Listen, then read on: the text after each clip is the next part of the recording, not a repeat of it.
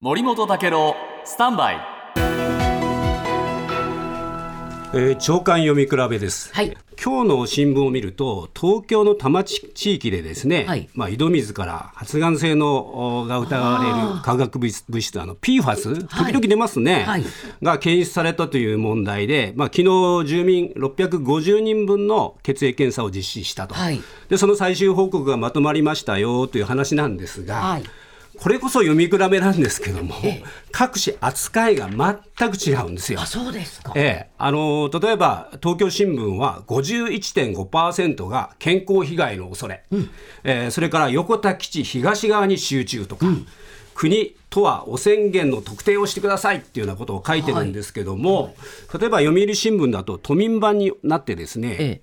住民からアメリカの指針の超 PFA、PFAS ですね、えー、がまあ出ましたよという、それから多摩地区650人検査、半数から検査って、あの検出ってすごい小さな字が出ていて、えー、毎日新聞もですね、多摩の一部で高濃度という言い方が出てるわけです。違いますね。違いますでしょ？えー、でね、あの朝日新聞がよ,、まあ、ようやく先ほど東京新聞にちょっと準ずる形で、えー、PFAS 濃度平均2.4 4倍って出てるんですけれども、はい、なんで各社こう違うのかっていうとですね国が一体どういうつもりなのかがよくわからない。まあ、消極的って書いてるのは朝日新聞ですし、はい、あの東京新聞もちゃんと汚染源を特定しろって言ってるんだけども、はい、国がこれを大きく問題にしてるのか